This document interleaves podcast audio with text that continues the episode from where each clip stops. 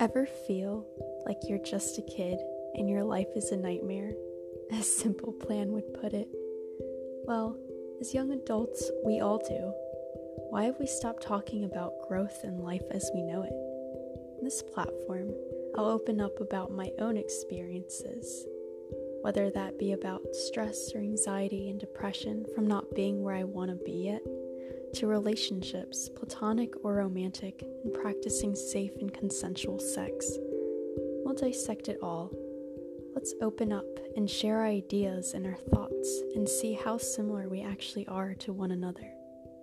These are the untold adventures, my untold adventures of my life as I know it. So let's start the conversation. Which adventures are you going to share?